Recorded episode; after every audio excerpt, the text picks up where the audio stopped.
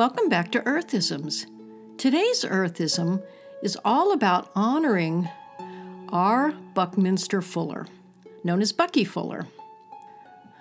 Bucky Fuller was an American architect, systems theorist, author, designer, inventor, philosopher, critic of work, and a futurist.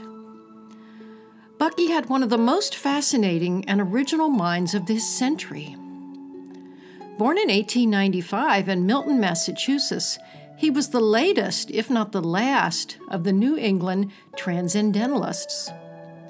Bucky took an unconventional path and was inspired to find a way to use natural resources more efficiently to ensure there would be enough to take care of everyone, which is why we created an Earthism specifically for him. Let's do that now we bless and honor R. Buckminster Bucky Fuller for the work you were divinely inspired to create. We honor your contributions and the unconventional path you took. We honor your quest to use natural resources more efficiently to ensure there would be enough to take care of everyone.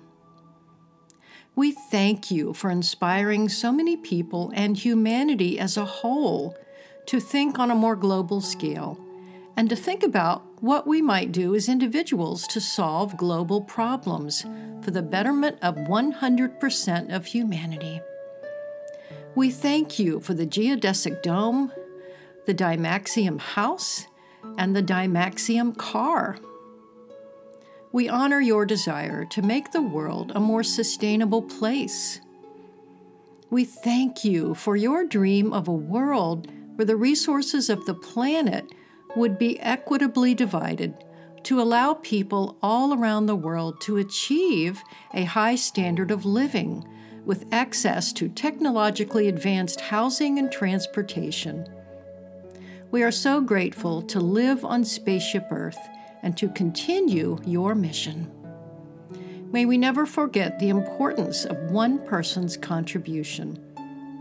May we never forget that each of us is unique and that no matter how overwhelming life's challenges and problems seem to be, that one person who could even be us could make a difference in the world.